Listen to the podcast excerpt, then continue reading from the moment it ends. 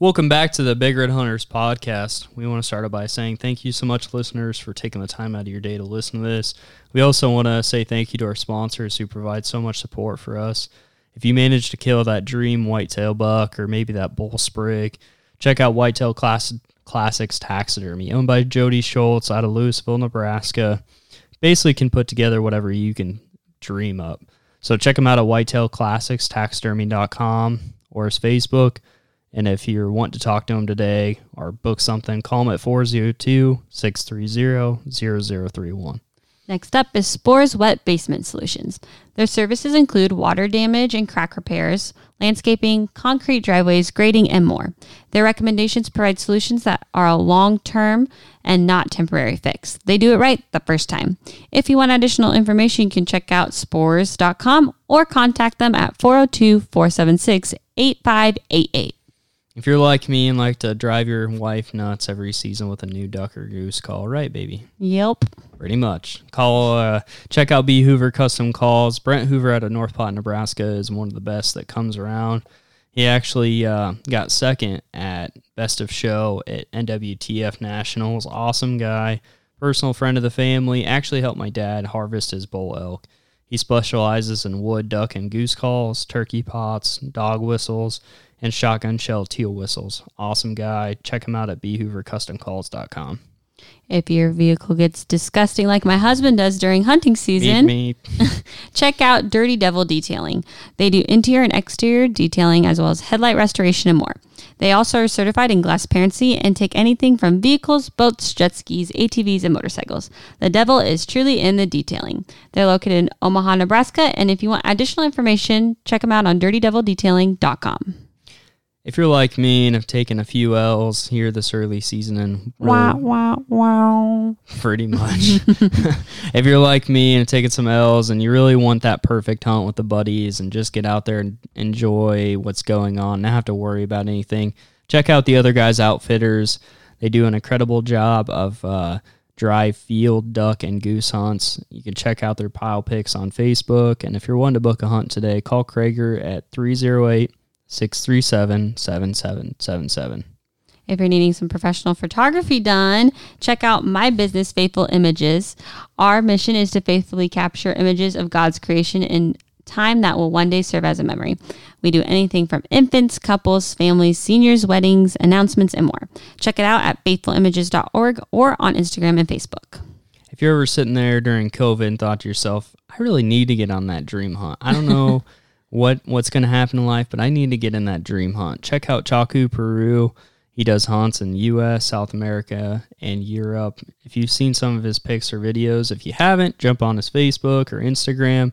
Has some incredible hunts and does some incredible things. Uh, check him out at chakuperu.com for more details. Our last sponsor is Redbeard's Custom Calls. They specialize in acrylic duck and goose calls. Andrew made me one of the a one of a kind marble white and hot pink dunk call. It sounds incredible. It looks amazing. If you want more information, check it out on Facebook. All right, guys. Thanks so much. Thanks so much for the support. And let's go ahead and jump in the podcast.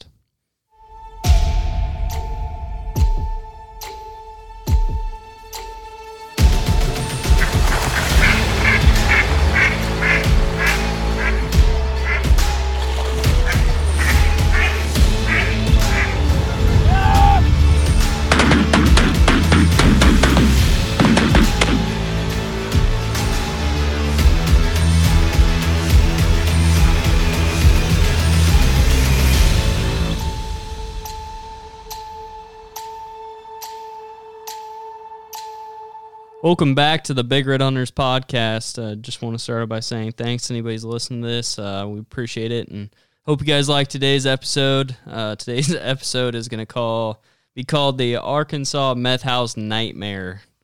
uh, if anybody we uh, listened to our podcast last week, Jeremy and I were talking, and I said that we're going to Arkansas, and uh, well, Arkansas turned out to be a little bit of a nightmare. But uh, help me kind of tell the story. I brought on Jared. How we doing, Jared? Oh, doing good, man. Doing good.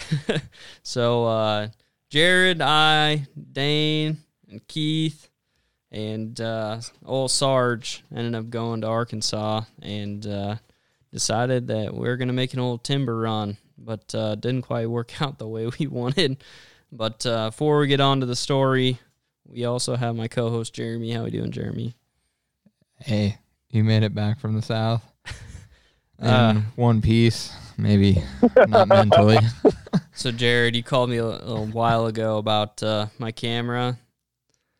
I Yeah. I just finally put a battery in my my body, my uh, my camera body, and I was like, Jeremy, Uh, like you're gonna you're gonna visually see a kick in the nuts, and the shutter just went nuts. So I gotta send it Oh, in, no. but I think it's toast too. So Oh no.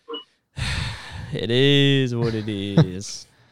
but listeners, that's part of the story. We'll get started. I'll let I'll Jared. I'll I'll let you start out on how we got to this spot in Arkansas. I'll let you take it off. All right. Oh, oh. Once again, thanks, guys. Yeah, go ahead. Before we get going, I don't want to name I, I don't want to name the guide and the the guides and the, the place. I just I don't want to uh, throw out a bunch of flack and you know you, I don't want to talk a bunch of crap. I just want to tell a story without names and stuff. Yep, yep. That's that is one hundred percent fine with me. Perfect. Go ahead. Uh, once again, guys, uh, thank you for um, signing on the Big Red Hunters podcast. Uh, it means a lot to all of us. And um, so, uh, my name is Jared Schultz. I'll kind of get started on this uh, uh, this story. Um, so last year we went on a sea duck hunt, and Hunter wasn't able to make it, and just had a phenomenal time. Had a blast. Um, shot a lot of scoters, eiders, old squaw, brant. I mean, it was just a ton of fun. So, you know, I was telling these guys. So I'm originally from Mississippi, and um, I used to guide back home, Mississippi, Arkansas, Louisiana. And the guy I wanted to go with was one of the guys I used to guide with, actually, and uh, he was all booked up. And um, so there's an older gentleman in the area. Uh, you know, he's probably pushing 80 years old, and um, everybody in Arkansas that's a god or, I mean, is an avid waterfowler. I don't know about new waterfowlers, but waterfowlers has been around Arkansas for a while know this guy. So, and everybody respects him, thinks the world of him. Um, he's kind of one of the guys that kind of kick-started the timber hunting in Arkansas that kind of got it uh, going, you know, other than like your, your big names like Buck Gardner and, you know, there's a few other guys there. Um, he was one of the guys that kind of got it started before Buck even did. Um, and so he's a personal friend of ours.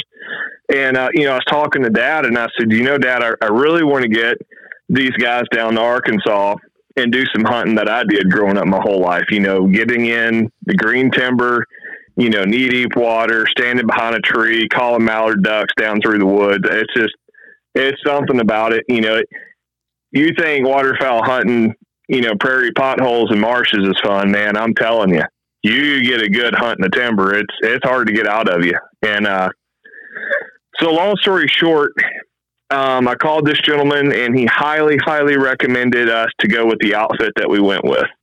Um, now, what he did not tell me was it had been a while since he'd been there and it had changed hands.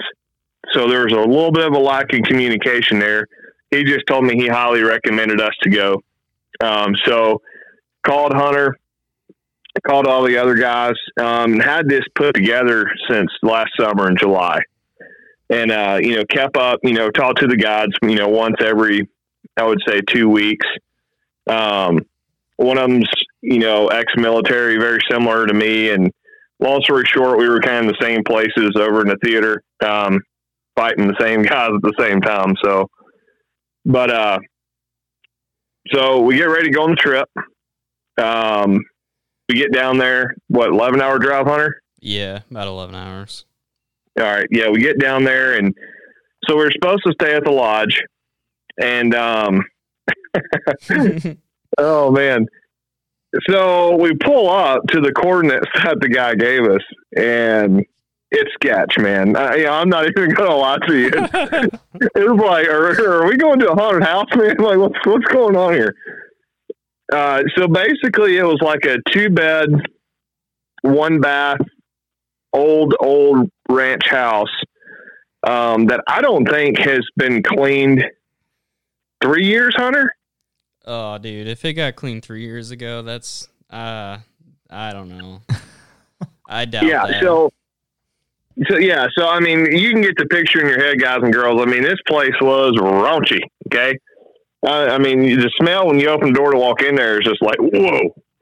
Um. so go to So go to find out later on. He was talking about the family who used to own the house and talking about a couple of the family members and like they definitely did meth. Like the, either there was meth there or, or there was meth that was created there. Either way, there was meth in the meth house for sure. oh, they were messing around.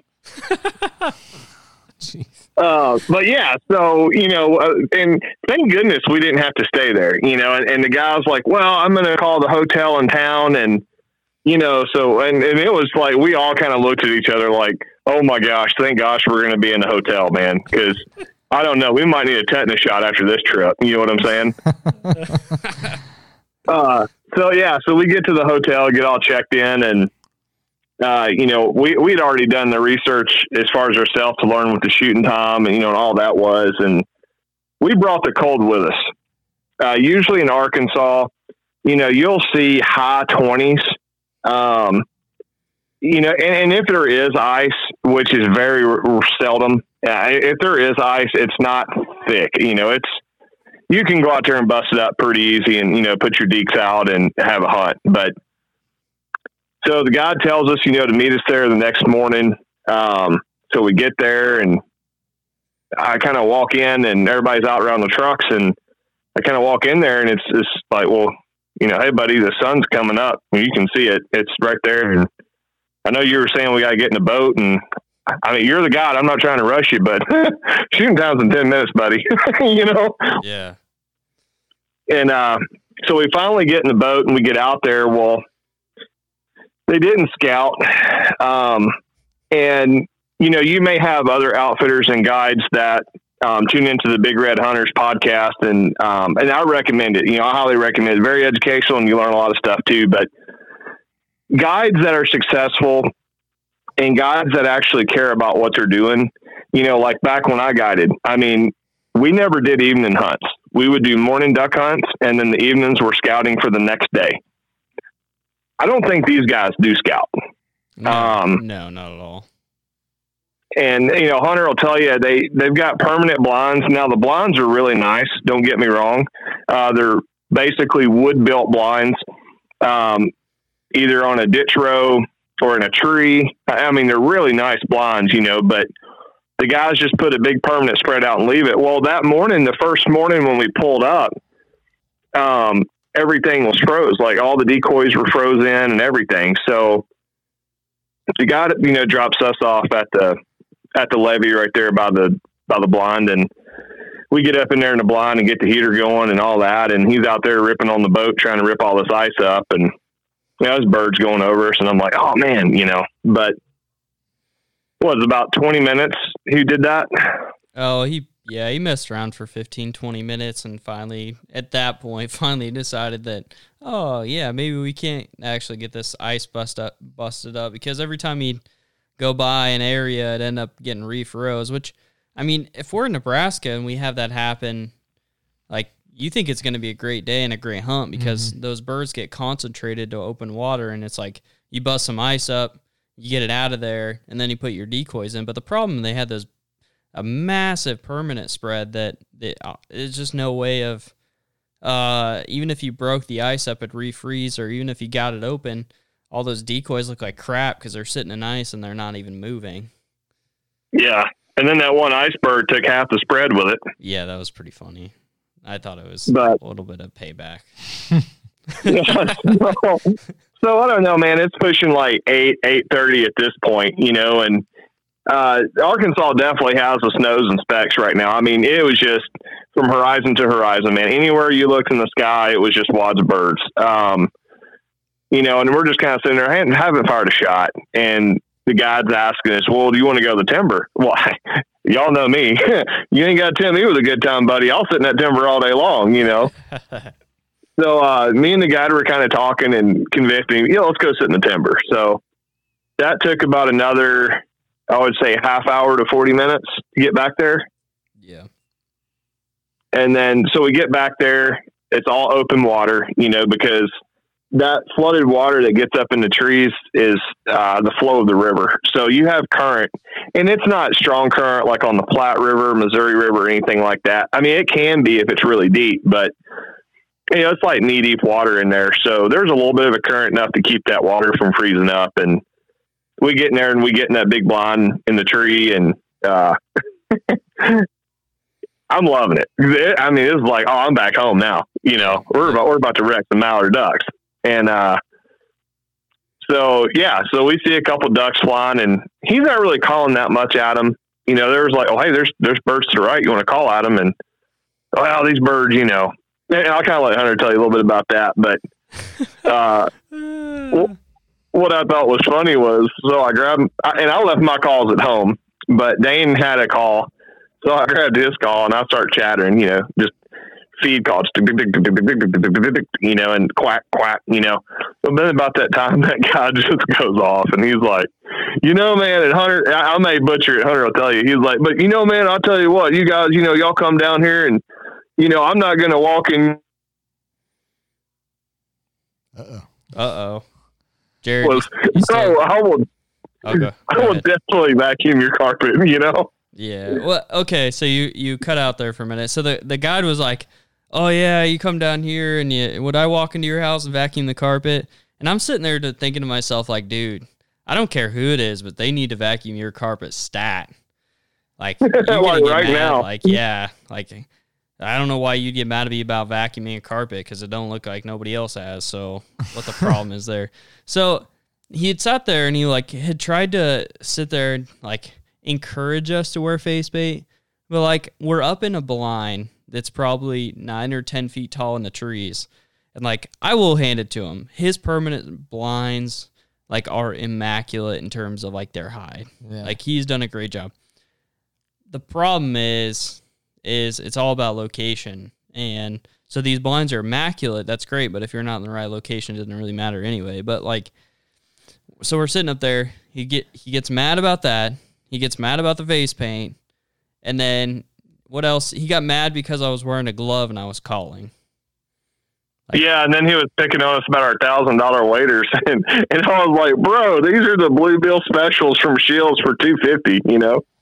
So after this point, he decides that he wants to go on this pity party rant about how bad Arkansas is hunting and how bad that you know how these hunters go to Canada every year and just smoke birds and then he goes on about he he can he knows how to kill mallards you know even though these mallards are hard to kill he knows how to kill them because he's guided forever and that you know he's killed thousands of birds of Canada and I'm like huh like you you just got mad at everybody else for going to Canada but you just said you went up and guided in Canada you did the exact yep. same thing that you're pissed off about well I yep. I, I just don't get it man yeah, and then he started talking about Tim, uh, Tim Grounds, and what happened to him. So, uh, a little back history on me, just so you kind of understand who Tim Grounds is and and all that. So, I grew up in uh, hunting and fishing sporting shows at the Agri Center in Memphis, Tennessee. Um, and so, my dad did taxidermy, and he had a booth there at the Agri Center every single year. And uh, the guy that had the booth right next to us was Eli Haydel. So you'll probably know that name, Eli and Rod Haydel. Now, Mr. Eli passed away a few years ago, but Rod's running it, his son. And uh, the guy directly across from us, just across the aisle, was Buck Gardner. And so, and then the guy two, two, uh, two down from us was Phil Robertson. And then Tim Grounds was on the other aisle. So you have all these like everybody has pretty much created the waterfowl industry in the South, and even in the Midwest with Tim being there, everybody was in that one building. Well, that started when I was 10 years old, and I went on my first duck hunt at nine. So I'm hooked, you know. And so I grew up with these guys, you know. I mean, I, I knew Buck personally, uh, Mr. Eli personally. Um, there's a couple other guys, John Vaca, um, a few others, but so I knew these guys personally. Got to be real good friends with a lot of them, and those were the guys that taught me how to uh, use a duck call, use a goose call. Um, Buck custom tuned a single reed competition call for me because he wanted me to get into competitions. and I competed in those. I won um, quite a few in the, in the youth category, and then um, I won the Agri Center show three years straight. And from then, you know, I graduated out of the youth and then started competing with adults. And what was kind of terrifying to me is like, you know, I'm I'm, just Jared. Like, I'm having to compete against Buck Gardner. I'm having to compete against Buck Son. I'm having to compete against Rod Haydel. Like all these guys, you know, and it was just intimidating. And I never did very well competing against them. I think the best I ever did was like fifth.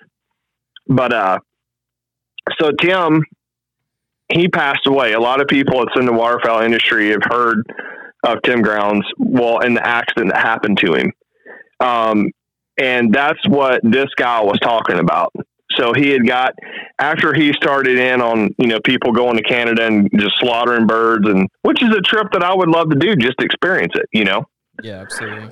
But yeah, so then he goes from he guided up there to now. Well, I guided in Minnesota and I guided in Illinois, and you know I know Tim Grounds and Hunter Grounds and all this stuff, and you know he starts just instead of like a, basically chewing us for nothing. Then he goes into the sob story of all that, you know, and we just kind of sat there and listened to that for a while. But uh, long story short, after all that happened, we we only fired one shot that morning in the timber. We shot the one greenhead. Uh, it was a five pack, and they just kept rimming those trees and rimming those trees, and finally one dropped in the hole, and we got him. But that was it for the morning duck hunt, man. I, I'm talking about a fiasco. A disaster. Yeah, complete. So that that was the morning hunt. So we all get out and like go to Subway or just sitting there thinking to like just talking about all this disaster and I'm like what I like I honestly I was when I was a Subway I was already starting to check into different outfitters just to see what people had available and like early January in Arkansas and I don't know that much about Arkansas but from everything that I booked. saw like it's booked because normally it is money like money sauce.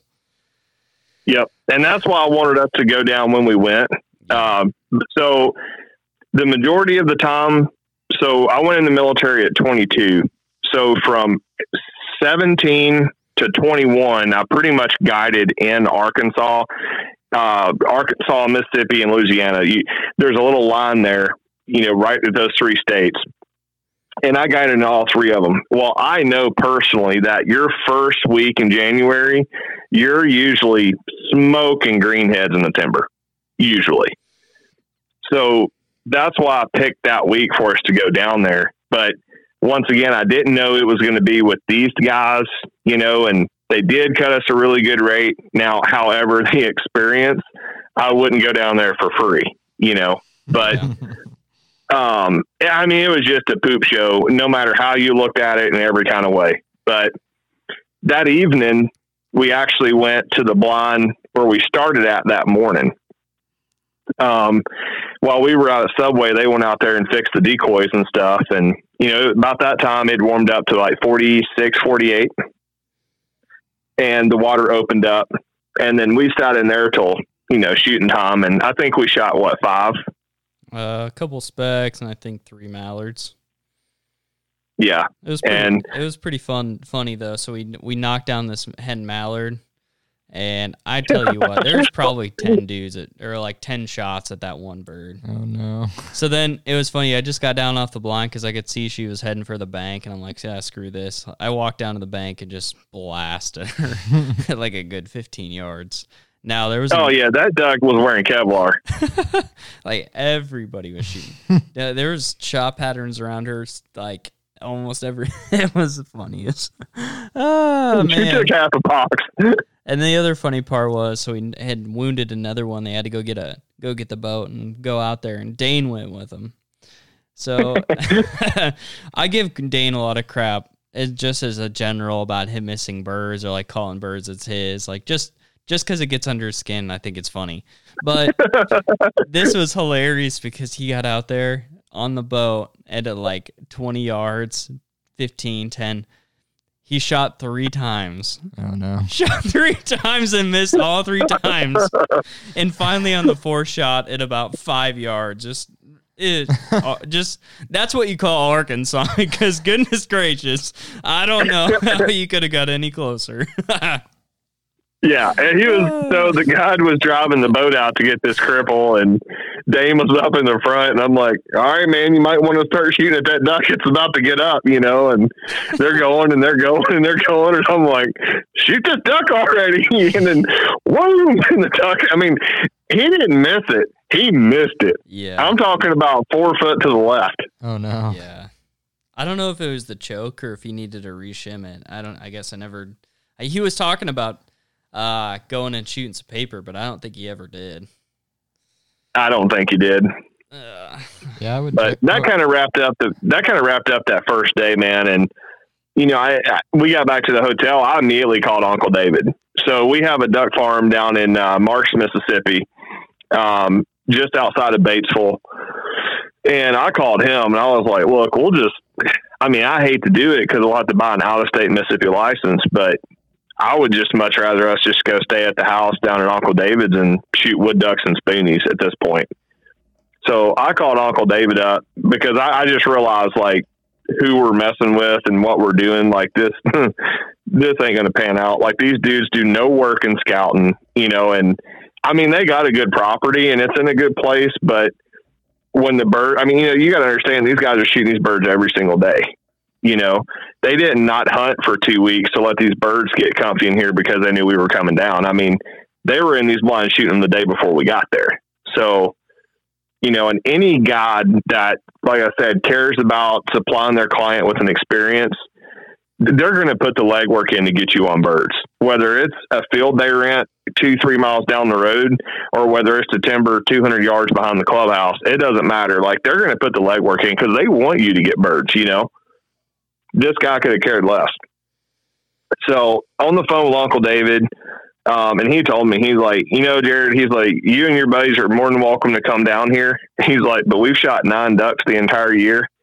He said the flyway shifted. He's like, I don't even know if you'd shoot a wood duck right now. There's nothing out there. And I was like, well, daggone, man. So, you know, my plan B kind of blew up on me and I was like, well, crap. So I called Mike, the guy that I used to guide with, and he was booked solid. And he told me, he was like, I could refer you to the other club that I got at in Stuttgart.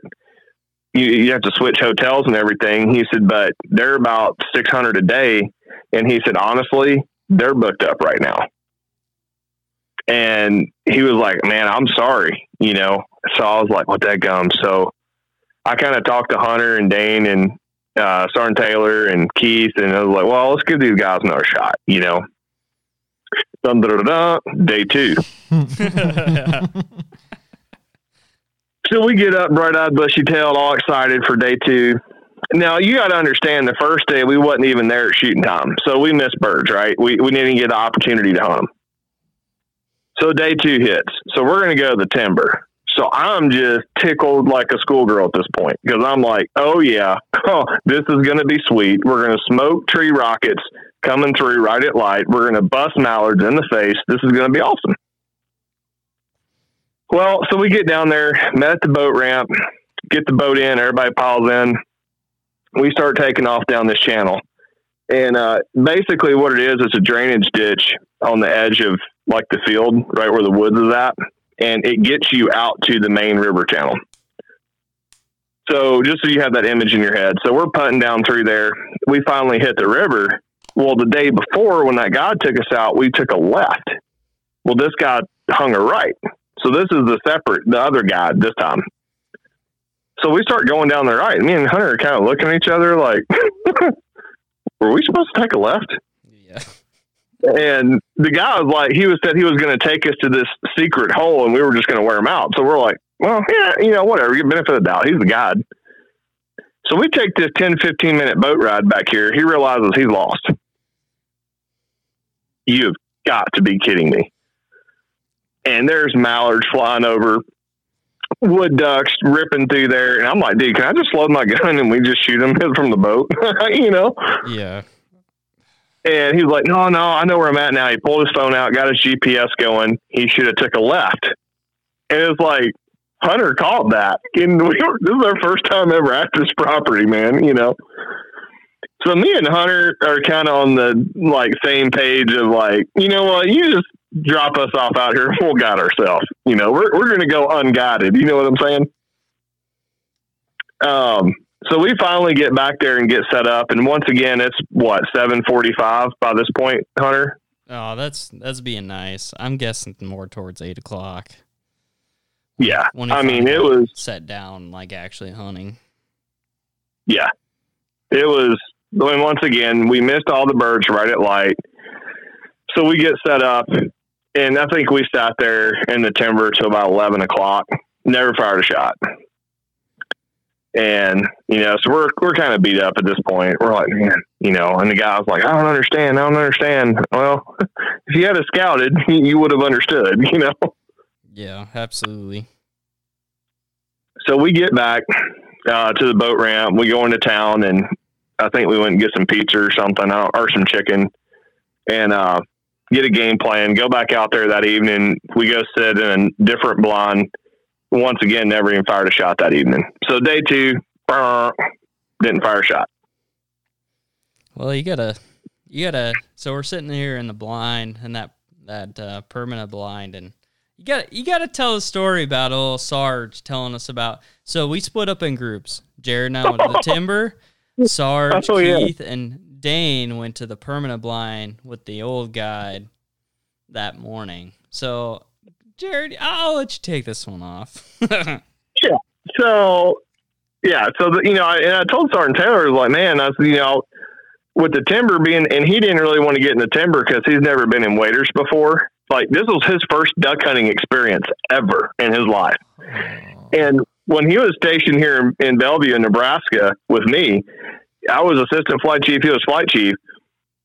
You know, I tried getting him to go out with me, but he was like, "Man, it's too cold. It's too cold." You know, and I'm like, "Oh, you you pansy, let's go, man." You know, he's no.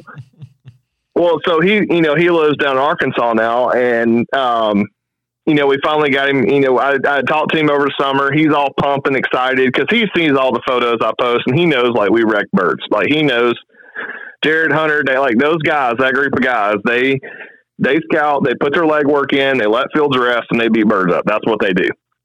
And so he just he has all these high expectations, you know. And after day one, he's looking at me like I'm an idiot, and I'm like, dude, I, I swear to you, this is not how this works, you know. so yeah, the second day that evening, uh, it was me, Hunter, and I think it was Sergeant Taylor, right? yep, yep. Yep. So we're sitting in that the other permanent blind away from the other guys. And he just we just start talking. He was like, You ain't gonna believe this. I was like, What? What is there not to believe after this trip? You know?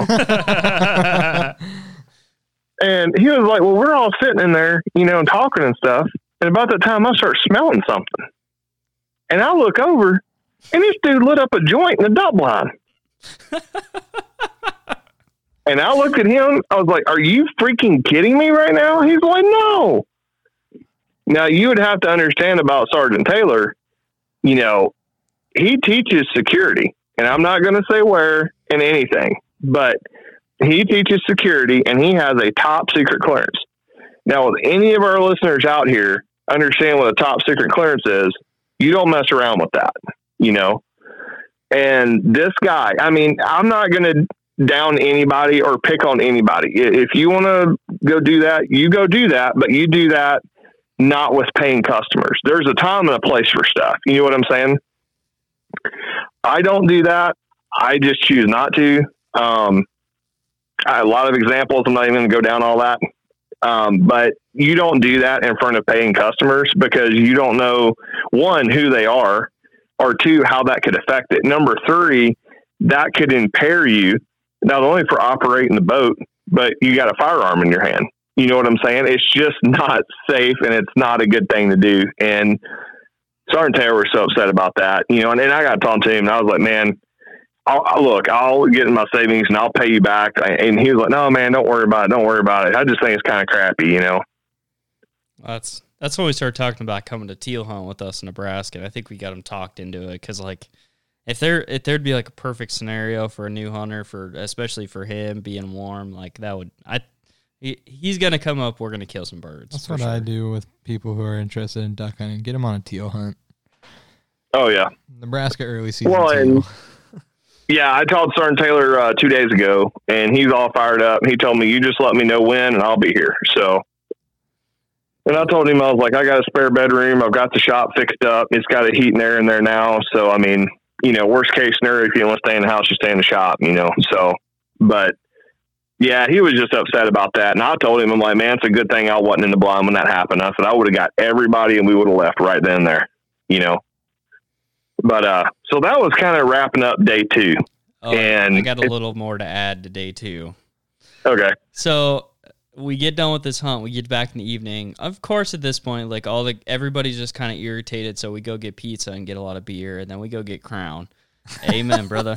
So we're sitting there bullshitting, and we go to find out that he gets in the blind, and I guess you know at this point that guide had been grumpy like the last mm-hmm. day and a half or whatever.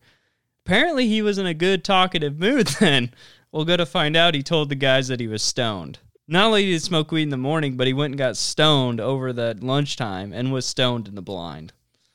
Like, oh goodness, Yikes. nightmare. But all right, getting into day three. Yeah, so I had a conversation. I, I, I even like after Sergeant Taylor told me about what happened in day the morning of day two. I was so pissed off at the guy who was running that thing. I wouldn't even talk to him no more. I, I Hunter tell you, I was just kind of done with him. I was over it, and uh, so I was talking to the assistant guide, and I was just talking to him the whole time. And I was like, "Look, man, we want to get out there before shooting time. Look, we'll sit in the water for half an hour. I mean, we're used to that, you know, in the Midwest, especially hunting public ground. And you mhm. guys that's listening to this hunting public ground, you know exactly what I'm talking about. I mean, there's times you're used out there for two, three hours before shooting time to get your spot, you know. And I told him, I was like, man, it's nothing for us to get out here. And well, so he had an issue. And his issue was he had to go drop his wife off at the airport at like four o'clock in the morning. Well, from where we were to the location he had to go to drop her off was about an hour. And we were supposed to get like nasty weather day three. So we're talking sleet, uh, rain turn into sleet, turn into snow, 18 degree temperatures, like ducky, just ducky, right? And I told him, I'm like, well, if you got to do that, you're not even going to be at the boat ramp. And I'm like, man, look, I really, really want to be in the woods before shooting time, you know? Well, the old guide was going to go right past the spot we were going to be sitting. And I talked to him, and I was like, look, man, could you just drop us off? No, y'all need to take a second boat. And I told him again, well, I understand you want us to take that second boat. And I tried to explain to him, I said, if you just drop us off, I promise you we'll be fine. Okay. We got snacks, we got drinks, we've got three jackets on, we're bundled up. We got our waders, we got our gun, our ammo, we got calls, we got everything we need. If you just drop us off, then when the guy gets back, he can hop in the boat and just come out there and meet us. That easy. No, you need to take another boat now. I'm tired of telling you about this. All right. Well, Keith, you know, he's a river rat. So Keith, he grew up on the Missouri River. Okay. He knows how to operate an outboard. Well, so you got two different types of boats, guys. You got a flat bottom boat and you got a V bottom boat. And the difference in a flat bottom boat and a V bottom boat is a flat bottom boat turns like an 18 wheeler. You you guys that operate boats that are flatbed, you understand what I'm talking about. A V bottom is really squirrely and can turn on dime. Keith hadn't really operated a V bottom that much. He grew up operating flat bottoms his whole life. So let's just keep that in the back of our mind real quick. So Keith agrees to take the boat. And I'm not I'm not liking it because this is a paid trip. The guide's supposed to be there. And I understand family issues and it's like I told him. I said, Your family comes before a duck any day of the week. I get that. But the main guide was being a butthead, not just wanting to do what we asked him to do, which was nothing out of his way. So we get in the boat, me, Hunter, and Keith. We start trucking back there, and we're taking our time because you know, this is the first time we've. This is our actually our second time going through these woods, but first time operating a boat in the dark and you know icy conditions and everything. So we finally get back there to our spot, and um, there was a secondary spot um, a buckbrush area where we had noticed the past two days birds were hitting that. I mean, just constantly uh, clockwork. They're hitting it. They're hitting it. And it's like I was telling Hunter and uh, Keith, and I was like, guys, if we sit in this big open hole in this real tall green timber, man, I'm telling you, we're going to kill birds right light. I'm not joking. So we put the spread out, hid the boat, got over there, got behind some big tall trees, and these are probably what 40, 50 tall trees. Oh, at least, yeah, for sure. Yeah, I mean, this is this is Arkansas green timber at its finest. This is big, tall timber. And um, as soon as light starts coming, man, ducks flying around everywhere. Well, we start ripping into them tree rockets. We're knocking wood ducks down. Boom, there goes a wood duck. Boom, there goes a wood duck. We're just loving it. We're like, heck yeah, man. Well, about that time, the mallards start flying, hitting that buckbrush, hitting that buckbrush. And I'm like, man, we need to go over there. I'm like, but if we go set up over there, they're going to start working this hole. So I told Hunter, I'm like, look, why don't you and Keith take the mojo, take half of the decoys, go sit over there in that buckbrush, and we'll just bounce birds. You know, because it works in the basin all the time. And I can tell you from past history, it works in the timber. So they head over to do that. They hadn't been gone 15 minutes. My phone rings. So I answer it. It's the second guide. So I talked to him. He's like, hey, man, can y'all come pick me up? I don't have a way to get back there to where you're at. And I'm like, you got to be kidding me right now. So I called Hunter. I didn't even want to tell Keith because I knew it'd piss him off. And I was just like, Hunter, can can you tell Keith to go pick the guide up? and Hunter's like, Are you freaking kidding me right now? This is like prom duck hunt time. And I'm like, dude, I get it. Well, it's just it was hard because when we got in there, we busted a few out, like six or seven ducks out of the hole where we were hunting at, and there was ducks up and working at this point, and so it's like prime time. And so at this point, like we've already had a frustrating t- trip. Like we feel like we got to guide ourselves, and then not to only just do that, but now we got to pick up the guide to bring him to hunt, like to hunt with us, basically. It's like Yeah. well, we don't need you. Just stay stay away. Yeah. so So uh, yeah, go, so Keith gets all pissed off, you know, because what Hunter told me was Keith had just hid the boat and was walking over to the tree to start hunting with Hunter. yep. And Hunter turned around and told him that. So he's pissed off. He's like, You got to be freaking kidding me. So he gets the boat back out of the brush that he hid, hops in the boat. Well, he takes off. He's ticked off, man. He comes by me flying. I mean, I was like, Holy cow, dude. You know, it was kind of white capping from the waves and the decoys when he went by me. And so he's flying down the main channel of the river. Well, as he turns, once again, guys, this is a V bottom boat, not a flat bottom boat.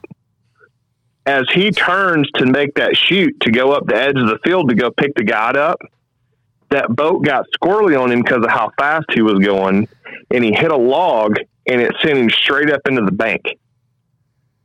Well, when the front of the boat went up the bank, the whole back of the boat, the outboard, mo- like everything goes straight under the water. And this boat's going down. Hence, at the beginning of this, when I asked Hunter how his camera was, Hunter's camera was in the boat. So Keith has to now pull this boat out of the water, dump it, and get all the gear. His gun fell in. He had to like reach down in the water, find his gun. He's soaking wet. We're talking, you know, 20 degree. We got about a 10, 15 mile an hour wind. Like it's cold. And for the listeners here in the Midwest that's never hunted in the South, even though it's like 20 degrees down there and up here, we're kind of used to that, you know, it's a different type of cold down there. You're talking 95 to 100% humidity. Like once you get cold, you get cold. It's not like up here. It's a different cold. But uh finally he gets everything back in the boat. The boat still got water in it and he's having to idle the boat back to get the guide. So then the it's been like 20 minutes. And I'm like, I, I quit hearing a boat, you know, and I'm like, well, what's going on? You know, he's missing all the shooting. So I call the guide and God answers. He's like, Hey man, there was an accident. Keith flipped the boat. He was like, he's okay. Nobody's hurt. There's some gears wet. There's a camera wet. And I'm like, Oh, you gotta be kidding me right now. And all this, this whole trip. And now this on top of it, like, you have got to be kidding me right now. And that was the first thing I told him. I was like, get Keith up there and get him in front of a heater because he was soaked. Like his waders soaked. All of his clothes he was wearing soaked to the bone. So they get him back to the lodge and get him stripped down and they had extra clothes there that he could throw on and he was so pissed man. He called me and he was like jared he's like i love you dude but don't you ever invite me to something like this again. And i felt horrible because you know if i had known you know i took a recommendation from someone and uh long story short, you know, I, I called dad and told him what was happening and he got so pissed off and he immediately called that guy and got into it with him. And he was like, why would you ever send these guys? And last I heard about it, the gentleman that we're talking about that's really well known lit them up. Um, I don't know what's going to come of it, but we told him about, you know, dad told him about him lighting up, you know, marijuana right in the blind in front of paying customers and the conditions. And that guy was heated. And he was like, I would have never told y'all to go somewhere like that.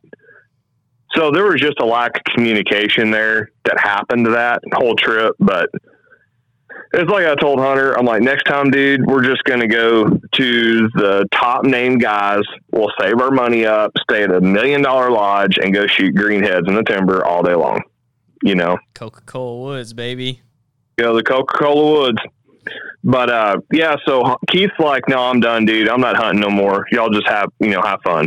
And I'm like, it, man. Okay. So, so then here comes the God. He comes back. And we're sitting there. I'm like, what the heck, man? You know, and he's like, well, he flipped the boat. And I'm like, yeah, but that, he should have never been in that position to do that.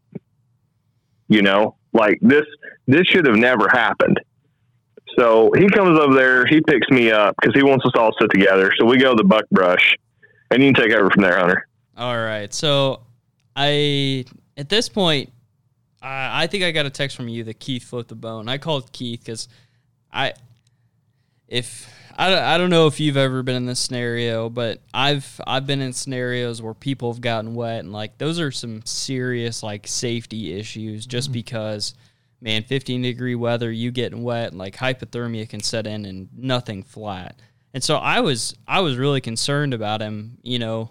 Um, so I called him, and the first thing he wants to say is like, you know, I'm so sorry about your camera. So like, dude, I, like, no, I need to know you're okay. Like, you doing mm-hmm. okay? And he's like, yeah, I'm over the heater. Like, I'm getting heated up. I'm like, good. That's that's what really matters in the scenario. And like, yeah, Okay, like Keith, uh, you're probably gonna listen to this because you're an avid li- listener, and I appreciate you for that. Just know I don't like you. I, whatever you believe, like I don't. You're. This is not your fault. The the camera thing is not your fault. You shouldn't have been in a scenario. No. So Jared and this other guy roll upon us, and they both have this grim look on their face, and like I don't, I already know, you know, like they start saying, "It's like, dude, I already know." And so backtrack a little bit. After I got done with Keith, I'm sitting there and I'm just fuming. I'm mm-hmm. not fuming about Keith. I'm just fuming about the situation and the whole week mm-hmm. and just everything that was going on. It finally just like hit me, and uh, to the point like I was on the phone with Shay, like telling her what was going on, and like she she handled it really well. So if honey, you're listening to this later on, like really appreciate the way you handled it. My wife is a freaking rock star. Um, we love you, Shay. Yeah. So we got these birds working between Jared and I, and they're two gadwall that kind of played on both sides. And like I was so irritated about this whole situation that like they were 30 yards up and like there was some buck brush in the way, but I used all three shells and I didn't hit anything. and like Jeremy and Jared will tell you, I'm not quite I'm not quite a sniper, but you get something at 30, it's probably gonna die. I mean, oh yeah. I do have video of you missing a teal three times. That never happened. That's somebody else. That's a lie. It's actually a ring neck, actually. Whatever it was. It's different. I'm, I'm. It was a ring neck. I meant to. I meant to miss. It's not my fault. But okay. like they pulled up on us, so we hunted for a little bit, and I'm. I'm just kind of quiet because I. When Jared walked up, I was like, dude, I am livid. I am pissed. I was like, I'm gonna let this go for this hunt to try to enjoy what left of my experience yeah. I have but like I'm pissed. and so we just sit there kind of awkwardly because he knew I was pissed. and just kind of like relax and nothing, like nothing flew, nothing. I'm like, okay, yep, this makes sense. So we go to pick Once up. again, didn't fire a shot that day. Yeah. Go to pick up, grab all the decoys, like starting to throw them in and stuff. And like, I go to put my, I reach over and put my gun in the boat. And there's this part where the edge of the tree is, and I just slip and fall in the freaking water. Oh, you didn't tell me about I'm- that. Of all Oh, the I'm crap. talking I'm talking about a full baptism. Oh yeah, no. Full baptism. You got that Blackwater baptism? Yeah, for real. like to end my freaking week and my experience, I get freaking wet, and we had to boat ride it back to the dock. And I'm like, I I wasn't too bad to be like in terms of being cold yet, but like I was like, this is just what a. And the guide was talking about maybe like doing a snow goose hunt in the evening, and at that point we're just like, ah, f this. We're done. So We we did not even hunt the evening on the third day. Yeah. Like we paid for it and everything, and we were so just over everything. Like I was worried about Keith getting hyperthermia because I've had hyperthermia before, and I've actually had frostbite. So I was stationed up in Montana, um, doing security up there for the Air Force, and of course, you know me being nuts about ducks. Who in their right mind goes out and hunts Missouri River when it's negative 20 degrees outside? Oh, this guy does. and by myself, like, you know, well, up there, the Missouri River is even narrower than the Platte. I mean, you can shoot all the way across it. And, you know, there's walleye, northern pike in it, and catfish, but it has a rock bottom. It's all rocky up there because I mean, you're up in north. I mean, you're right by the Canadian border pretty much and uh, it was a little hot water slough. I had, I had shot five ducks. I was on my last. Well, actually, I shot six because your limit up there is seven ducks, um, whereas here it's six. And I was trying to get my last duck. Finally, got my last duck, and it was so cold that there was like a little waterfall, like a little rock ledge where the water just stayed moving. I didn't know, like coming from Arkansas and Mississippi, like we, you don't get that cold. You know, you never. I didn't know it was so cold to freeze the river from the bottom. I had no idea. Well, there was ice on the bottom of that river. And when I stepped off that bank into that, it was just like that one foot goes out and then your other foot goes out. And I mean, you go down. And I immediately, I knew I was in trouble because my whole hand was soaked, you know. So I immediately just shoved it down in my waders, grabbed my birds, grabbed my mojo, and only had a dozen decoys, and then ran up the bank to get to the truck. And by the time it took me, I don't know, probably 20 minutes to go 300 yards, my fingers were size of half dollars and they were yellow. And I was freaking out. And I didn't fill them like they burned at first, and then I didn't fill them anymore. I couldn't even get the key in my truck to unlock it. And luckily, somebody coming by saw I was struggling and unlocked my truck for me. And I drove straight to the ER. But so, I mean, I know how hyperthermia and frostbite works. And I was just so worried about Keith. Like, I didn't care that he flipped the boat. I could care less. I didn't care that, like, we had stuff get wet at the time. My immediate first reaction was when I told that guy, House Keith. Because every time you hear of a boating accident, there's never really much positive to it, you know? And just the way that whole trip was going, I was like, dude, I mean, something happens with my buddies down here. yeah, I'm, I'm going to come unglued, you know. But yeah, luckily Keith was okay. He's a trooper, and we didn't even hunt the third day. We wound up going to the big uh, pyramid, the Bass Pro shop at the pyramid in Memphis. Uh, we went over there, and uh, Uncle David came up, met us, and uh, Hunter got to meet him, and uh, you know, we just talked about family and stuff like that, and then uh, we went to the Seafood Shack in Marion, Arkansas. Highly, highly recommend the Seafood Shack. If you're going through Memphis, it's like a eight minute detour, Hunter, eight ten minute. Yeah, yep. Yeah, I highly recommend it. Really good food, really good service. Um, yeah, and that pretty much ended day three. I mean, Whoa, whoa, We just- whoa. We still got some fun to have here. So we're on, oh yeah, we're on the way back. We're on the way back, and we're all BS. And of course, we got plenty of jokes to be had after this whole disaster of a trip. oh So yeah. We're jibber jabber and talking about everything. And I look over to my left when, because Keith's driving my pickup. look over to my left and I see this cop car on the side of the eye, my eye, and I didn't really think too much of it. We pull whip into this gas station because I want to get gas because we're gonna get going in the morning and look over, look in the rearview mirror, and here's cop lights pull right up behind us. I'm like, oh my gosh, as if as if Keith hasn't had the worst day of his life at this point. cop car pulls up. We all kind of jump out because we're all going to get drinks and stuff. And he's like, "Hey," we're like, "Oh, we are." Like, look like, because this cop car doesn't look like a cop car. Uh-huh. It's No, I think man. It's like no. all it's like all black. It's like a 2006 Charger with a broken window, like a not a broken out window, but it's all cracked to, to heck. Uh-huh. I'm like, Yeah. this like is this a joke? Like, guy pops out. Yep, sure enough, it's a cop, and he's like, "Well, dude, how fast are you going?" And you're like, "Uh." I, I, I don't, and I Keith don't hops out and he was like, Officer, let me tell you about my day.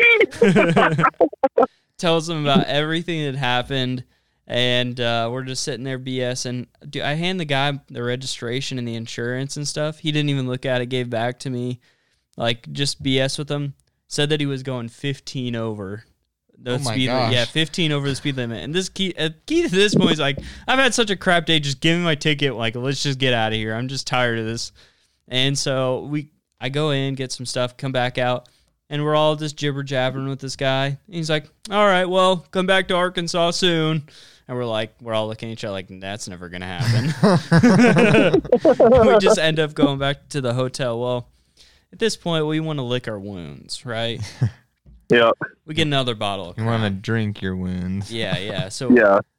we don't we don't want to remember this. we we uh we get another bottle. We got a bottle of Crown, a bottle of Jameson, and I think you had your bottle of Jack. So we all Yep. start like drinking heavily, like heavily. well, at this point, like Keith still had to get his waders because he had left him there, there at that clubhouse. So the the young guy showed up, and we're like, we all got pretty schwasty. Yeah. Well, Keith and the young guy, well, Keith was just frustrated because he's upset about the camera. He obviously feels guilty, which he shouldn't.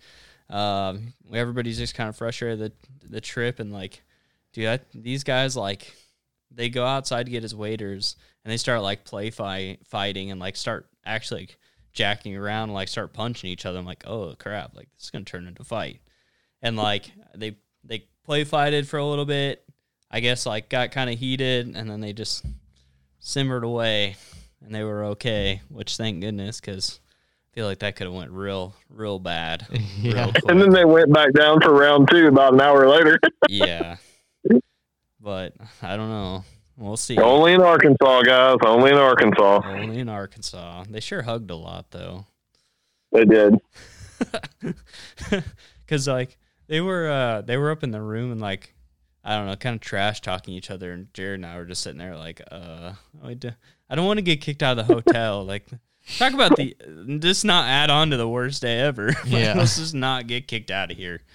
Cause Well, it's funny, and like I said, I'm not going to mention names, but I was sitting there laughing because so I spent almost eight years in the Air Force, and my last combat tour was in Afghanistan where I got injured. I had my back fractured, and there we had a few skirmishes and things that happened, and um, I had a lot of close calls, but I worked with a lot of different guys over there. You know, like we were with the 10th Mountain Army Division over there.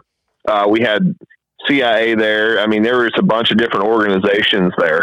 And so come to find out, which was kind of funny because when me and that guy were talking in the woods before we went over to meet with Hunter after the accident happened with Keith and he came over and hung out with me for a while. We got talking about it. Well, he was former Blackwater. And the funny thing about it was we were sitting there talking and we started mentioning people's names in command. He knew them. And I'm like, whatever. You're pulling my leg. You're just trying to make up. He's like, no, man, I swear to God. And then he would mention somebody's name and what they look like. And I'm like, you're kidding me.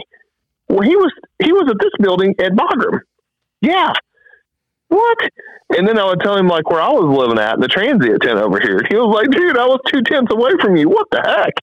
So it come to find out, like it was kind of funny to know, like, holy cow, like we have this is a small, small world, man, you know. And then when Keith was ready to go fight, he, fight him. I was just sitting there like, dude, I don't know. Oh man.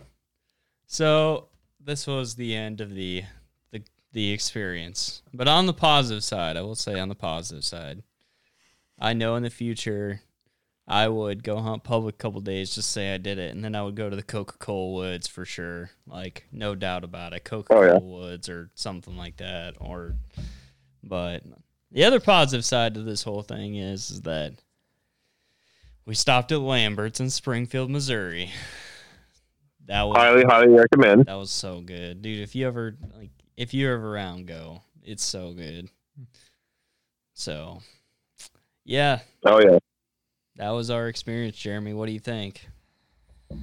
Uh, well, a little speechless. all right.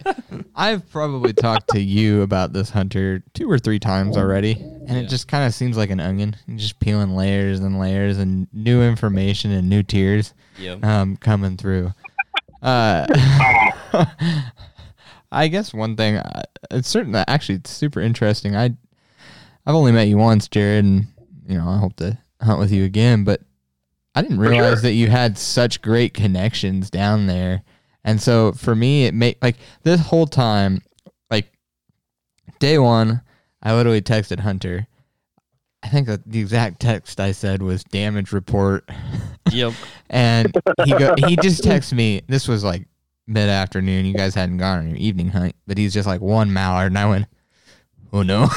Oh no. I was like, Oh no. I was like, "Oh my goodness!" Oh no no no. But like, I didn't know anything that was happening. and then and then I kind of just I just let it be because I was like, "Well, I'm not just gonna text him every day and they're having a terrible time or not seeing birds." And then Thursday, you text me and it's like. This has been the worst, like the worst trip of my life. And I, Well- Man, Jeremy, I, I felt so bad about it. I told Hunter, I'm like, you plan the next one, bro. I'm, I'm tapping out. Dude, I the other part of it was is that it just it hurt even worse is that you know here at the spot or one of our sponsors the other guy's outfitters Matt he's been on the podcast Oh. dude I kept seeing his Facebook posts and Facebook posts of just smashing birds and I'm like dudes oh my gosh not only that we had a, like a a we had weather coming through Nebraska too so like we could have smashed geese here and we were we have been smashing geese like Yeah, I mean, we shot what? We shot a five man limit um, one day, like the week before we left. Yep. Actually, we, we hunted twice the week before we left, and we shot a nine and a half man limit of birds. Yep. Like just smashing birds. Yeah, and the day that you came out, you know, the geese didn't do what they were supposed to do, which go figure. But I mean, you know, we had that four pack of mallards just do it dirty. But yeah, those those ducks. I Um, mean, it, it made it for me, honestly. Oh, you you wait. We're you'll come out on a goose hunt. Hunter will tell you. Like we usually, you know, it's kind of like Hunter. You know, that saying he started this year. Don't doubt the scout. Yeah. You know, Yeah, it's one of those things, man. To be successful, you know, and it doesn't matter if you're if you're freelancing in an area you've never hunted before, or if you're a guide, or if you're just avid waterfowler hunting in your own neck of the woods. You've got to scout. You know, I mean, that saying that saying a blind hog finds an acorn every now and then. You hunt the same spot without scouting. Eventually, you'll probably have a good hunt, but you got to put the legwork in. You know, and that's like that's what me and Hunter do. Dane does. You know, we're out there. You know, I usually get off work three three thirty. Well, usually, you know, this time of year is dark five five thirty. Mhm. So that gives me time in the evenings to run it here and check all my fields. My problem is, which is a good problem to have, but I've got so many fields in so many different areas that I can't scout them all. You know, but the birds that are around me, um, so there's different groups. That's kind of got to explain to Hunter, and Hunter knows. But like, if you watch them enough, even though if they're hunting different feeds, you know, and, and you'll have some guys that just won't let nobody hunt at all, you know, for whatever reason. I can tell you, it's like I told Hunter, I can tell you what time they're going to get up, and I can tell you what direction they're going to fly, but I can't tell you what field they're going to go to. Yeah. you know, and there's a lot of times where even some of our hunts, like the one day where I got my band this year at North Dakota Bird, that hunt, I wasn't expecting us to shoot, but a couple because my farmer buddy wanted to get his little girl out, Holly. She hadn't been out yet. So, or I think he had took her out, but they didn't even see anything. And I'm like, well, I've got a spot we could run traffic on, you know, and for some of the guys don't know what, what running traffic means is like when you have birds flying over the field, but not going to the field, you just had a big spread up and try to pull them, you know, down. And that's what running traffic is. But we just set up a traffic spot and we didn't even pull all of our decoys out. I'm going to tell you, we only put probably what two bags of two or three bags of silos out and a couple full bodies. Yeah, yeah, I would say so. And we shot a five man limit that day. I think it was a three man that morning and a two man that evening. Yeah. You know, but I mean, once again, if we hadn't been scouting, if we hadn't been scouting, you know, that wouldn't have happened. Well, like that field last night. Now it didn't necessarily work out the way we wanted it to, but we saw thousands of birds. That's for sure. Yeah, and we killed a few. Yeah. Yeah. I, some factors would have changed. It would have been a lot different, huh? But another day, Yeah.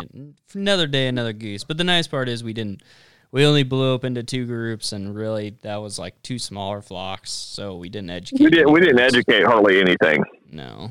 So we should we we should be fine there.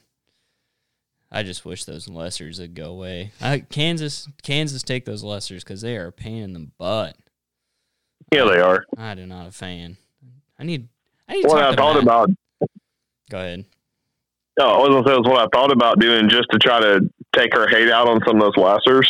Yeah. is try to coordinate with like two or three other people that like they have 30 dozen silos and we have 30 dozen and this guy has 30 dozen and just set Oh. such a huge spread. No a-frames no layouts. We use those corn blankets that i bought. Or you know brush in real good and just silhouette the crap out of where we're laying. Yeah. and then you know have that thick so they're not seeing us, but then have everything else out there attracting them, and just put such a huge feed in that they're forced to drop low to look at it. Yep. Which there's a lot like that. Most of that lesser group like was just out a, they'd hang out at like 50, 60 yards. They would just stay out of range. It's Yep. like son of a guns. They would just whip around. That's the worst part about it was they they made like three or four circles and they just wouldn't go away. So all the packs of birds that were behind them when they finally did decide to leave, they were all following them. It's like you son of a guns. Yep, That's a hard part gotta too. love those lessers. those lessers, the way like the night before went the opposite direction. So they must have seen our decoys and came our way and then decided they want to go somewhere else. But like even the night before that I watched them, they did the exact same thing they did to us. They went over to their field. There was live geese, uh, probably a good two, three hundred of them that were on the ground, and they did the exact same thing they did to us last night. So it's not like they were that scared of our blinds. I, I just, I, they're just lessers. Yep. Son of a gun. Well, that's the problem. Like, and, and you even run into that with specs too. Like Hunter will tell you, we'll kill a few specs here and there. Um, usually they're intermixed with honkers, but you'll have that happen. I can't tell you how many times it's happened to me in the past four years, where you'll be working a, a flock of honkers, and I mean they are dumping wind, beelining straight to you, and you're just like, oh, oh, oh, y'all are about to get wrecked. And here come a flock of lessers, or here come a flock of specks out of nowhere and drop down in front of them and pick back up, and then whoop, there go the honkers. And it's like you have got to be kidding me right now. Not a fan. Stupid speckle bellies. I just need to learn to speckle belly call. I will say the one thing about that guy that was pretty legit was man, that guy could blow a spec call better than anybody I've ever heard in my life. Anything. Hmm. Oh, Just yeah. legit. I would love to. I need to learn how to do a spec call. That's probably one of my summer to do lists because I'm not. well, what I would like to do. Oh, go ahead. I, I I would never be that good, but just enough to like you know we get a, a small group that you and I could work. Yeah. I've called specs in before, but a lot of times, if like when you're doing your scouting, if if you're looking at like the river or the lake or whatever body of water those birds are roosted on, if you look at them like with binoculars, not too close where you're making them nervous or they you know really pay attention to you. Um, but if you sit back far enough with binoculars and look at them, they'll be sleeping right next to a honker. Like I mean, they'll be standing all around the honkers. So a lot of times when you got a honker spread out, what's worked for me is, I mean, we've killed them. I've got photos on the. So in my shop, I have one section of the wall. It's just photos from the ceiling to the floor. So I mean, the proof's in the pudding. But a lot of times, I just keep it natural and, and I just cluck at them. Just I do the calls that they're hearing around all those honkers because you got to understand those specs. They're they're not in their neighborhood. You know what I mean? They like they see all those honkers on that water and they're, they're just going to follow them out to go feed and stuff like that. And that's how we kill them is they get intermixed in with some honkers. And you call that honker flock in those two three specks within there they're coming and you know wreck them but another day in speckville. Yeah but that guy could blow a speck call but it's like i said next year i don't know if i'll be able to go or not. Um I was going to talk to y'all about it, give you my contacts and stuff. So if y'all want to go, man, take off and go. Do not worry about me. But we're having another baby, so June is about to be ten months old in two weeks. I'm not, and not doing it. I've I just I I I'm I'm gun shy. I'm not gonna lie. gun shy. I get it, man. It was a horrible experience, and like I said, I'm the one that ultimately feels responsible for that. But and y'all know me. I y'all I would have never, never in a million years took you to something like that. But yeah, um, I'll talk to Mike, and I can share Mike's information with you. He's the one that works for that Big God service over by Stuttgart. Yeah, And you know, it's a 3,500 square foot lodge, and these dudes scout. Like they have three guys that don't even guide hunts. All they do is ride around scout birds. That's all they do. So you know, and also I was sitting there looking at Facebook, you know, that one guy, I mean, granted, that second day we didn't fire a shot. That other guy that was real big in the area, they only shot one duck. You know, but then I was looking since we've been home, they've been steamrolling them. Yep. You know, not the guys we went with, but the my buddy Mike. They, they I mean, they've just been wrecking them.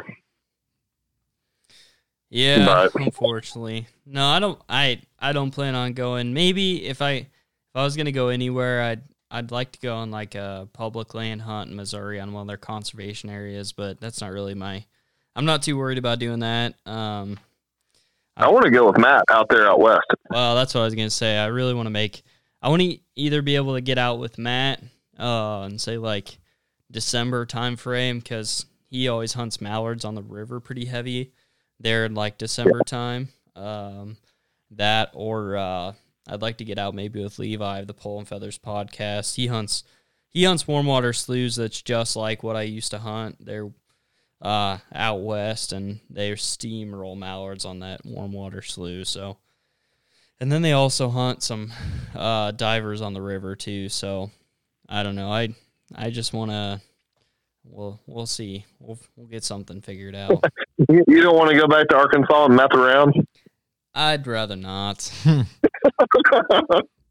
dude, I, Jeremy, we're talking about Methville. Dude, so Keith and I went to Walmart to get some Crown, and we started like counting people that we we thought that were on meth. By the time we got out of there, we counted twelve. Oh no. 12 people that we were like pretty sure was on meth. Not a tooth in their head. Oh, like boy.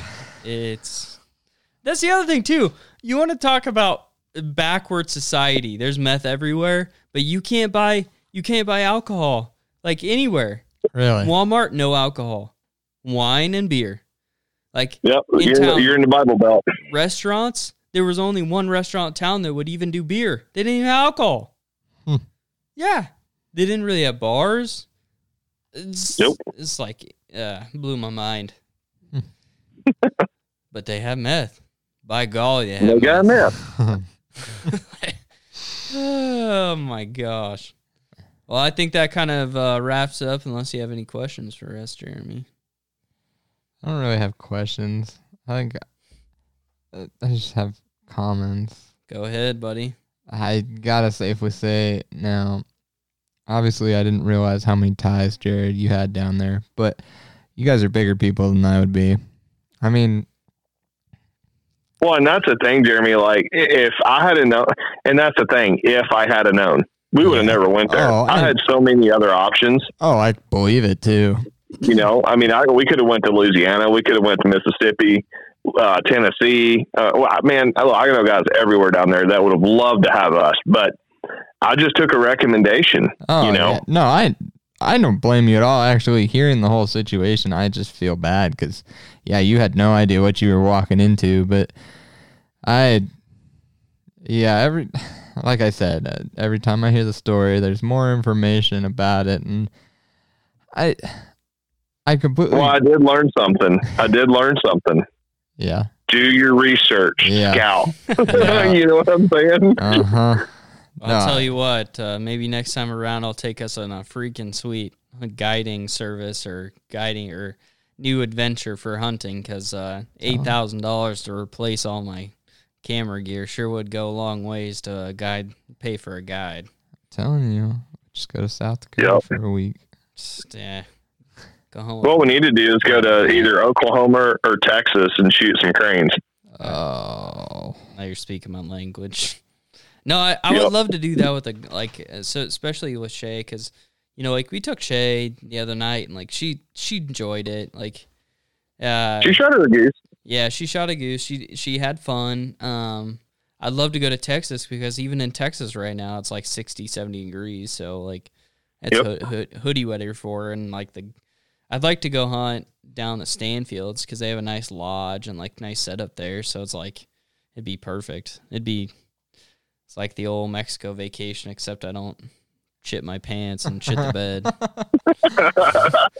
I've, that's the thing. I, I've been on two vacations in the last two or three months, and they've all turned out like crappy. Literally, They've all not, turned not- into crap. not figuratively, like literally. It's like goodness oh, gracious. Oh man. Sometimes you win, sometimes you lose, but I don't know, man. I just Sometimes you crap your pants. oh, I don't. You got any more? Uh, no, the comments. Oh, I'm sure I did, but maybe not any that I should probably say on the podcast. I'll just say them next time we all hunt together. 'Cause, I mean, I was telling Hunter earlier, every time I hear about this, like me and my dad have always wanted to go to Arkansas. And actually, Hunter even was like, man, people kept kind of bailing. I almost asked you to go. Thank God you did not. Because if you had Yeah. asked me to go on this trip, not that I would have blamed you or even you, Jared. I wouldn't have blamed anybody because you don't know walking into those situations. But like, I it's kind of even like I've been telling my dad about everything that Hunter's been telling me, and we both have been like, man, so we may never go to Arkansas. well, and you know, look, I'll tell you, and I'll be the first one to tell you. You know, Arkansas is. You know, if you do any research or, you know, like I'm real big into history. Like I love history, you know, like especially Civil War stuff, uh, Roman battles. Like I just, I'm a history guy. Yep. But if you do history, like on Ducks Unlimited, Delta Waterfowl, and you look at where it all kind of stems from, you know, you hear Stuttgart's duck capital of the world. And man, I'm going to be honest with you. I, you know, growing up down there, I didn't realize what I had when I was growing up in it. And majority of waterfowlers don't, you know, until they get away from home and realize what they had. Yeah. But I'm going to tell you, I would never, ever discourage anybody. I was born in Arkansas. Okay. But I'll never, ever tell anyone not to go to Arkansas, go duck hunting because I know how it can be. Mhm. And I can tell you right now, I know a whole bunch of guys that I would sit here and recommend to you that this Yeah. would never, ever in a million years happen to you, you know, but yeah, I just, like I said, I take full responsibility for it. It was one of those things, like, once again, you learn something, you know, you, I needed to scout and I didn't scout. I took a recommendation and ran with it. But, yeah, um, I would tell you right now, I would definitely go to Arkansas and go on a green timber hunt oh, I'm because still, you go with the right crew. Y'all, I'm telling you, man, you go with the right guys, you're gonna be every single year. I'm going back to Arkansas. I'm going back to Arkansas. You know, every year. Yeah, But and, and like I said, I just feel bad for Hunter getting his first dose of it and it being the conditions it was in. Like, man, I'd do anything to take that back. You know, Yeah, I mean, but don't get me wrong, the hunting wasn't as good as it was, but it was like I don't even know. It it's a it's almost odd to say, but like it, you, being in that green timber, you almost get the feeling that you're tied to. This is gonna say sound weird, but like you're tied to your ancestors because I like I feel like waterfowlers are tied and unified in a way that a lot of people can't even describe even being a waterfowl, let alone being outside of the community. But being able Yep. to be like tied to your ancestors and know that, you know, like a Tim Grounds that has hunted that timber in that area at some point in his life, um, and being able to know know that and being able to be a part of that situation, it really was incredible to be into. Um, you know, obviously, I wish it would have turned out a little bit different, but at the same time, like Yeah. we had a lot of a lot of fun, a lot of myth jokes. So we'll So have- we'll have meth jokes till the day we die. I'll be able to get to tell my kids about that story, and it's like, yeah, Well, and I'll, I'm gonna I'm gonna get you back down there, and if I got to pay for it myself, I'll do it. But I told you, I'm gonna get you with the right guys at the right lodge, and you're gonna shoot so many greenheads, you're gonna get sick of your stomach. I don't know about that. I, I have a pretty strong stomach. Love me some greenheads, man. Still, But no, I'll tell you, you know, hunting hunting different areas is awesome because it takes you out of your normal. You know what I'm saying? Like, and that's what I was telling Hunter. You know, it it's the same birds, but they act completely different. You know, this is the same mallard ducks that we're hunting here in the basins, and we're hunting here on the Platte, or we're hunting in the cornfields around here. It's the same birds that go down there, and man, Jeremy, they act totally different hmm. and it's crazy to see, you know, but they do. I mean, it's it's weird how you change the geographics and that bird does something totally what he would not do in Nebraska. He's doing completely opposite in Arkansas. Hmm. But and the other thing is like going out sea duck hunting. Like we had a ton of fun sea duck hunting, and that's cool because you're hunting different birds. You have no clue of what they do. You know what I mean? And like Yeah. you're hunting you're hunting an area where you would never hunt. Like if we were to go out there, you'd be like, "Yeah, I wouldn't hunt here," and it's the honey hole, and you're like, "What?" yeah, right. It's just cool. You know, it's as a waterfowler, I would highly recommend you go to Arkansas. Not to do not go to the guys we went with. Um, I would highly recommend like going to either the northeast or northwest and going to sea duck hunt. Um, go shoot some cranes. Uh, Oklahoma, the peanut fields in Oklahoma. Man, you talk about cacklers and lessers. You rack them out there. They're dumb yep. You know, and that's one that we hadn't got to do yet, like with all the guys. So there's more hunts to come, definitely, but like we should have just stayed home and shot honkers. All right, buddy. Well, I'm gonna I'm gonna sign us off this podcast. Um, I appreciate you coming on, spend some time away from the your wife and your baby, and being able to uh, BS with us. Um, yeah, man, anytime. Before I get off, guys, if you're planning a trip to Arkansas, you're more than welcome to DM me. Here's the thing: is I don't I don't want to create a war or some havoc over this just because we had a bad experience. And I'm gonna be honest. If you want if you want to know who it is, DM me because I'm willing to tell you. Because if you're planning a trip, I don't want you to have the same experience we had. And I just like bad guys are bad guys, and bad business is bad business. So I'm willing to tell you who it is. I just don't want to blast them on uh, social media and all the other crap because it's just there's no point in that. There really isn't. So, Yeah. but I appreciate you guys listening to our experience, the old Arkansas meth house nightmare. Um, looking forward to the next podcast, and uh, thanks for listening. All right, guys, thanks for coming to the Big Red Hunters podcast. We'll see you later.